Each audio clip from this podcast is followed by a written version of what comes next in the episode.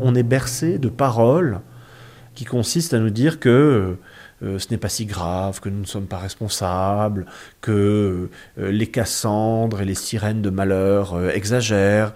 Eh bien là, pour le coup, je trouve que une telle politique est tout à fait comparable à celle de l'appeasement de Neville Chamberlain en 1938-39. C'est la même veulerie intellectuelle ou le même cynisme, et en tout cas le même scandale moral.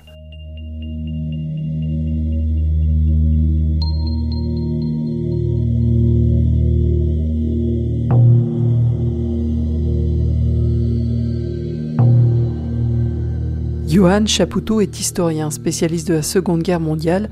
Il enseigne à la Sorbonne. Il est aussi l'un des auteurs d'un petit livre paru au PUF mi-juin qui s'intitule Retour sur Terre. Vous en avez déjà entendu parler dans les précédents podcasts C'est quand qu'on va où, où j'ai détaillé certaines de ses propositions. Mais aujourd'hui, on va prendre du recul, direction le Jura où réside Johann Chapoutot. Pourquoi une telle publication maintenant? Sommes-nous en train de vivre une bascule de civilisation? Nous sommes à la table de la salle à manger autour d'un café, des piles de livres un peu partout, dehors une forêt, une rivière et quelques chèvres, et derrière nous... Une horloge comptoise du début du 19e siècle, une belle allégorie du temps au milieu de nous. Qu'est-ce qu'un historien vient faire dans euh, un collectif qui rédige 35 propositions pour un retour sur Terre? Bah, l'historien, d'abord, euh, c'est un être humain euh, qui euh, est inscrit dans le monde et dans le monde du vivant, et qui est préoccupé depuis tout petit déjà par les questions de rapport à, la nature, de rapport au vivant. J'ai grandi dans une région industrielle.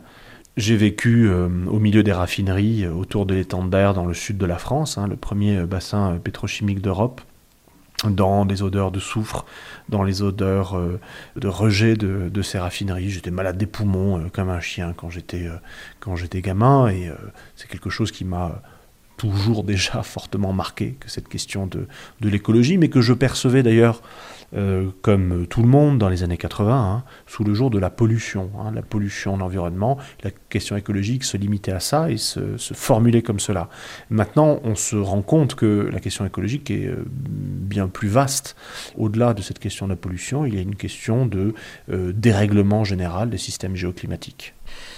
Dans ce livre, 35 propositions pour un retour sur Terre. Alors, on ne va pas les détailler ici, ces propositions, on l'a fait dans d'autres podcasts, mais bon, j'en cite quelques-unes. Hein. Il y a la proposition d'annuler euh, les dettes, euh, de retourner vers une agro-agriculture, euh, l'arrêt des subventions aux énergies fossiles, la fin de la métropolisation, la mise en place d'une fiscalité écologique, d'un revenu de transition écologique. Alors, je ne parle même pas des, des mesures qui touchent au changement du fonctionnement de l'État français. Ce sont des propositions qui sont très concrètes, et puis il y a un terme qui revient quand même assez fréquemment dans ce livre le terme bascule de civilisation. Parce qu'en effet, si on se projette en se disant toutes ces mesures, on les met en place, on n'est plus du tout dans le même monde. Qu'est-ce que ça dit, ce terme quand même qui est assez fort, bascule de civilisation pour un historien? Bah, la bascule de civilisation, elle peut être volontaire ou involontaire, elle peut être active ou passive, elle peut être décidée ou elle peut être subie. Ce que l'on peut constater euh, très concrètement, là, dans la période que nous vivons, c'est que euh, cette bascule-là, euh, nous ne la décidons pas. Elle se fait en dehors de nous et malgré nous, et d'ailleurs contre nous. Hein. Donc cette bascule-là, elle est là, de toute manière. Nous, ce que l'on propose, mais euh, nous sommes des myriades à proposer cela, hein, euh, beaucoup de penseurs euh, de l'économie productive, beaucoup de penseurs des systèmes sociaux, et également beaucoup d'experts de la question géoclimatique, proposent également de changer de rapport à l'environnement, de rapport à l'espace, à changer donc nos manières de nous inscrire dans cet espace, de l'exploiter, de l'habiter et de le détruire pour ne plus le détruire précisément et pour préserver tout simplement les conditions d'habitabilité de cette planète pour nous, c'est-à-dire les conditions de notre vie, de notre survie sur, euh, cette planète. Cette civilisation que euh, tous mes collègues appellent, euh, et à juste titre, civilisation thermo-industrielle, elle repose depuis le XVIe siècle, et plus précisément depuis euh, la fin du XVIIIe siècle, sur l'idée de la possibilité, de la viabilité d'une croissance indéfinie, dans un monde que nous avons découvert finalement fini. Cette idée-là est fausse. Cette idée euh, prométhéenne d'une transformation euh, vertueuse, vigoureuse et bénéfique pour nous de l'espace n'est pas viable et c'est cela, c'est sur cette limite aujourd'hui que nous achoppons. Vous êtes un spécialiste de la Seconde Guerre mondiale, on va y revenir, mais aussi du, de la fin du 19e siècle, dans des débuts de l'industrialisation. Et on a l'impression que dans notre inconscient d'occidentaux, il y a quelque chose qui est ancré très fort. Quand vous dites ce rapport d'exploitation à la nature, si on l'a fait, c'était aussi pour sortir de la pauvreté, sortir de la misère. Alors on a l'horloge qui sonne. Euh, sortir de la misère, diminuer la mortalité, etc. Et il y a comme une angoisse quand on nous dit mais il faudrait sortir de ça, comme si on allait retomber dans la pauvreté. Alors, effectivement, c'est ce rapport-là qu'on a institué avec notre environnement depuis, là pour le coup, depuis le néolithique, hein, depuis la révolution néolithique, qui consistait non plus à, prélever euh, le minimum vital sur l'environnement, mais à transformer cet environnement pour euh, plus de confort pour, euh, pour l'humanité. Et de fait, il ne s'agit pas de, euh, Voltaire opposait un jour à Rousseau que Rousseau voulait euh, nous faire retourner dans les cavernes et marcher à quatre pattes. Hein. Il y avait cette ironie de Voltaire qui s'auto-instituait défenseur de la civilisation et du luxe contre ce, barbare de Rousseau qui s'était réfugié dans la sobriété heureuse. Non, il ne s'agit pas de, rompre avec cette idée selon laquelle le génie humain contribue à notre bien-être, à l'allongement de notre espérance de vie, etc. Mais précisément, les rendements sont devenus décroissants, si vous voulez. C'est-à-dire que notre manière d'être, notre manière de faire, notre manière d'habiter et d'exploiter le monde est désormais la source, non pas d'un progrès, mais d'un régret, d'une baisse de l'espérance de vie, par les contaminations de pollution, par les perturbateurs endocriniens issus de l'agro-industrie. Bref, désormais notre activité et notre génie contribuent non pas à nous faire vivre, mais à nous faire mourir en détruisant, encore une fois, les conditions de notre propre vie, notre propre survie. Donc il s'agit tout simplement là d'être rationnel, de voir les faits en face et d'en tirer des conclusions. Eh bien là, la conclusion s'impose de manière euh, absolument euh, évidente. Hein. Notre manière d'être et de faire contribue non pas à notre survie, mais à notre mort. On est tout juste un peu au début du, déconfinement euh, suite à la pandémie du, Covid-19. On a vu un changement extrêmement rapide euh, dans les sociétés. Tout le monde a été cloisonné chez soi euh, très rapidement. Donc on est capable de bouger vite. La question qui se pose aujourd'hui, c'est que cette menace climatique, qui est en même temps très proche, elle n'est pas immédiate comme le Covid. Qu'est-ce que ça change aussi justement dans notre appréhension du risque? Il y a la démonstration par l'exemple la preuve par le fait que euh, ce que l'on estimait être nécessaire, inévitable, c'est-à-dire le fonctionnement toujours plus croissant, toujours plus accéléré de l'économie, eh bien, n'était pas une fatalité, et que la décision politique et euh, le consensus social pouvaient aboutir à un arrêt de cette machine folle hein, qui nous emmène, euh, en klaxonnant d'ailleurs, dans le mur. Donc ça, c'est une prise de conscience généralisée qui, à mon avis, va laisser des traces chez beaucoup de gens. Il reste qu'il n'est pas question, puisque l'arrêt brutal d'une économie, c'est également une brutalité sociale. Hein, c'est du chômage de masse, c'est de la déshérence et de la désespérance sociale. Il n'est pas question de faire cela dans une transition écologique. Il s'agit de prendre conscience du possible, et on a vu que changer était possible, parce qu'on a vu que le débrayage était possible. Donc prendre conscience du champ des possibles pour l'investir pleinement et sortir de cette fatalité qui consiste à nous dire depuis des décennies There is no alternative. Il n'y a pas d'alternative. Il n'y a pas d'autres possibilités. Si, il y a d'autres possibilités. Bien sûr qu'on est capable de le faire. Regardez, on était capable de le faire brutalement par le confinement. Eh bien, ce que les penseurs de l'écologie euh, et les gens qui sont préoccupés par ces questions-là prônent, ce n'est pas un arrêt brutal de l'économie, c'est une transition. Mais par contre, une transition qui comment dire, passe par des mesures de fait radicales. Non pas parce que euh, ces penseurs de l'écologie ou ces scientifiques ou ces euh, euh, myriades d'artistes, d'universitaires, de citoyens sont des bolcheviques assoiffés de la voiture des bourgeois. Pas du tout. Mais tout simplement parce que c'est la situation elle-même qui est radicale c'est la situation elle-même qui est radicale. Lorsque on entend aujourd'hui parler d'écologie punitive, au prétexte que on voudrait euh, euh, régenter l'accès aux biens, que l'on voudrait euh, normer l'usage du moteur et de l'énergie thermique. Ça, ce serait l'écologie punitive, mais c'est une aberration de dire ça. Et c'est grotesque, parce que la punition, elle est déjà là, et c'est pas les écologistes qui la donnent, cette punition, c'est l'environnement lui-même. La punition, c'est des terres qui s'assèchent et qui se vitrifient, qui deviennent infertiles.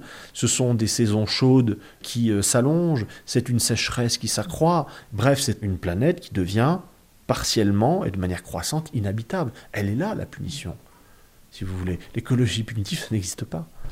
Certains comparent, je vous pose cette question puisque vous êtes aussi un spécialiste de la, Seconde Guerre mondiale, certains comparent cette période à justement euh, la période avant euh, le, début de cette guerre. On voyait la, montée en Allemagne euh, du nazisme, d'Hitler, et puis on ne bougeait pas, et en même temps tous les indicateurs passaient progressivement au rouge. Ça vous paraît pertinent comme comparaison? Oui, ça me paraît pertinent. Alors, je suis toujours réservé sur la comparaison entre aujourd'hui et, les années 30, hein, ce qui est un grand classique médiatique et politique notamment. Mais là, dans la perspective que vous évoquiez à l'instant, oui, c'est pertinent, dans la mesure où les années 30, euh, je prends l'exemple de la France ou de la Grande-Bretagne, ces années-là ont été des années de grand aveuglement volontaire, de déni euh, à l'égard de ce qui se passait en Allemagne. C'était un déni parce que des indicateurs concrets, de réarmement, des décisions politiques, euh, la, création, la recréation d'une armée, etc. Bref, des éléments concrets, factuels, permettaient de, d'induire que euh, l'Allemagne dirigée par Hitler se préparait à la guerre. Voilà. Sauf que, pour des raisons bien compréhensibles, en Grande-Bretagne et en France, vu le traumatisme de la Première Guerre mondiale, on ne voulait pas la guerre, et on ne voulait pas non plus croire à la possibilité d'une guerre. Autrement dit, on s'est réfugié dans le déni, et d'autant plus facilement que les nazis étaient les premiers à dire qu'ils ne voulaient pas la guerre, qu'ils voulaient la paix, et que Hitler se faisait appeler lui-même chancelier de la paix en tant qu'ancien combattant, etc. Bien, aujourd'hui, on est dans une situation un petit peu analogue. Alors, l'environnement euh, ne fait pas de déclaration et n'a pas de politique machiavélique hein, euh, comme Hitler, mais face à la situation que nous vivons, nous sommes dans le déni parce que nous ne voulons pas changer, nous ne voulons pas renoncer euh, à euh, des 4x4 diesel, nous ne voulons pas renoncer à toutes les aménités supposées, hein, de la production de masse à la jouissance, au divertissement, disait Pascal, hein, au divertissement de cette consommation de masse. Nous ne voulons pas y renoncer. Et par ailleurs, on est bercé de paroles, alors soit stupides, soit très cyniques, mais en tous les cas bienveillantes, comme on dit aujourd'hui, qui consistent à nous dire que euh, euh, ce n'est pas si grave, que nous ne sommes pas responsables, que euh, les Cassandres et les sirènes de malheur euh, exagèrent, que tout n'est pas si grave que cela et qu'on va s'en sortir moyennant quelques éoliennes et un peu de voitures électriques et surtout beaucoup de bonne volonté. Beaucoup de bonne volonté de la part des entreprises que l'on va appeler en se fondant sur leur sens moral, sur leur sens de l'intérêt général, sur leur sens de l'éthique, hein, puisqu'on fait des chartes d'éthique maintenant, chartes écologiques, hein, au lieu de faire des lois. On va les appeler donc à, être raisonnables. Et là, pour le coup, c'est un discours qu'on entend par mm. exemple en France, hein, du, euh, point de vue du gouvernement actuel. Euh, L'idée que si on changeait trop vite, on ferait trop de casse aussi. Euh. Bien sûr, oui, et puis que c'est pas forcément nécessaire ni souhaitable, et puis de toute manière, ça, ça change tellement les sources de profit que euh, ce n'est pas souhaitable, si vous voulez. Hein. On a des gouvernants qui servent des intérêts. Bon, voilà, c'est comme ça. Eh bien là, pour le coup, je trouve que une telle politique est tout à fait comparable à celle de l'appeasement de euh, Neville Chamberlain euh, en 1939, 38-39. c'est la même veulerie intellectuelle ou le même cynisme et en tout cas le même scandale moral. Ça, ça c'est très clair. Parce que le moment que nous vivons aujourd'hui, fait se rencontrer en fait deux notions euh, à la fois mythologiques et philosophiques fondamentales que sont la, la nécessité et la liberté. La nécessité, c'est le règne de la nature, si vous voulez. La nécessité, c'est le fait que lorsque vous lâchez un stylo, il tombe. C'est nécessaire. Ce sont les lois physiques qui veulent cela. Bon, ce sont les lois de la nature. L'ordre humain, c'est l'ordre de la liberté, c'est-à-dire l'ordre du choix. Hein. et l'escroquerie intellectuelle et le scandale moral, c'est que cela fait des dizaines d'années que l'on nous dit que précisément il n'y a pas d'alternative, que les politiques d'austérité, de surconsommation euh, et l'organisation capitalistique euh, sont nécessaires, que c'est ça ou le goulag, que c'est ça ou euh, le totalitarisme de Corée du Nord ou je ne sais quoi, on vise à nous faire croire ça, si vous voulez. C'est-à-dire à nous dépouiller de notre liberté pour nous inscrire dans, dans le règne de la nécessité. Or, or, face à la nécessité naturelle, il y a une immense liberté humaine qui est celle du choix, de la décision et du choix politique. C'est-à-dire véritablement changer de civilisation. Ce qui ne veut pas dire que euh, on doit euh, céder euh, nos libertés d'aller, de venir, de consommer, etc., au profit d'un une espèce de, dictature écologique qui impliquerait de renoncer à ceci ou de faire une croix sur cela. Pas du tout. On le montre bien dans notre petit livre et le prologue rédigé essentiellement par Dominique Bourg le montre bien. Il y a encore, dans ce cadre contraint de la mutation écologique, il y a encore un espace pour le débat, pour la délibération et pour la décision démocratique. Voilà. Euh, c'est-à-dire qu'on peut décider des modalités de la transition et on peut décider, en, en débattant euh, rationnellement, de manière citoyenne, de la manière de, changer de société, de civilisation. Ce qui est très surprenant en creusant euh, ces, 35 propositions progressivement, c'est vrai qu'au début, à la première lecture, je me suis dit waouh, ça, ça, change tout. Et plus je creuse, plus je trouve qu'en fait, on, est face aussi à un système social qui est mis en place par ces 35 propositions, qui est très sûr, qui est peut-être moins angoissant que les discours qu'on entend sur l'augmentation des faillites, du chômage, etc. Il y a un discours qui est très anxiogène à l'heure mmh. actuelle, et quand on lit ça, mais on se dit, mais attendez, il y, a, il y, a, tout plein de mesures qui sont là justement pour atténuer, réduire les inégalités, assurer que finalement tout le monde puisse avancer ensemble. Quelque chose de beaucoup plus rassurant d'une certaine manière. L'intérêt de ce, ce petit texte que nous avons fait en, groupe, c'est euh, d'une part effectivement de nouer ou de renouer avec euh, des aspirations fondamentales, euh, des aspirations fondamentales de l'être humain à vivre bien, à vivre en paix, à vivre dans la justice, à vivre dans une forme d'harmonie, de sérénité avec autrui, avec son environnement, en solidarité. Et ces aspirations fondamentales-là, on, voit que premièrement, elles sont soutenues par des travaux très euh, savants, très sérieux, très argumentés euh, en euh, sciences géoclimatiques, en sociologie, en philosophie, en économie, des sciences qui viennent irriguer hein, le texte que l'on a fait. Et par ailleurs, ces, ces propositions-là montrent bien que les questions sociales et les questions écologiques ne sont pas découplées, bien au contraire. Euh, on a beaucoup parlé ces derniers temps à l'occasion euh, des manifestations de Gilets jaunes en France et puis des manifestations pour le climat, de la différence qu'il pouvait y avoir entre fin du monde et fin du mois. En vérité, c'est la même question.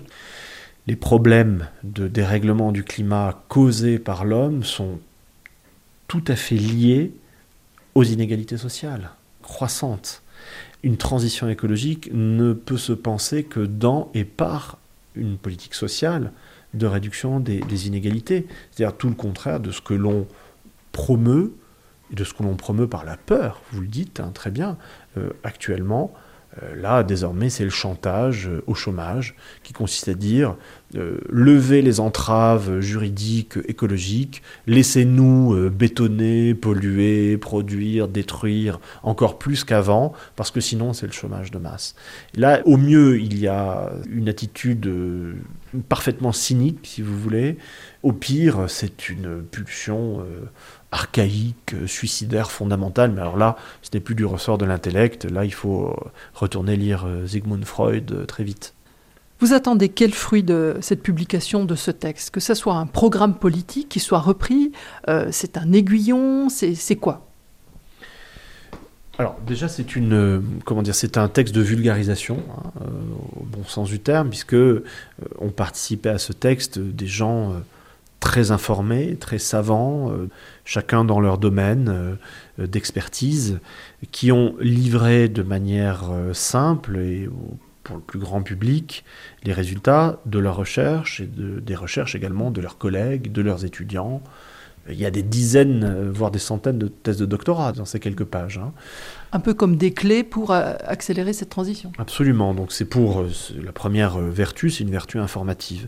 La deuxième vertu, ce serait une vertu performative, dans la mesure où nous espérons, nous attendons que des acteurs politiques se saisissent de ces propositions-là pour en débattre, pour en discuter, voire pour les mettre en application à l'occasion de, scrutins, de rendez-vous démocratiques euh, qui vont euh, toucher euh, nos, différents pays, dont la France, mais évidemment pas que. Hein. Nous espérons que ça va, percoler dans, le réel, parce que nous constatons tous, mais encore, nous ne sommes que quelques-uns parmi des masses de gens à le constater, l'action politique vis-à-vis -vis de ce qui se passe est quasiment inexistante.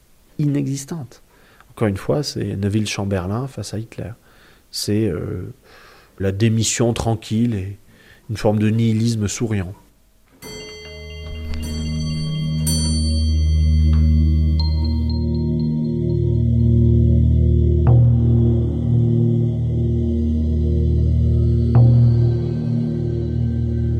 On quitte le Jura et Johann Chapoutot le livre Retour sur Terre, 35 propositions est édité au PUF.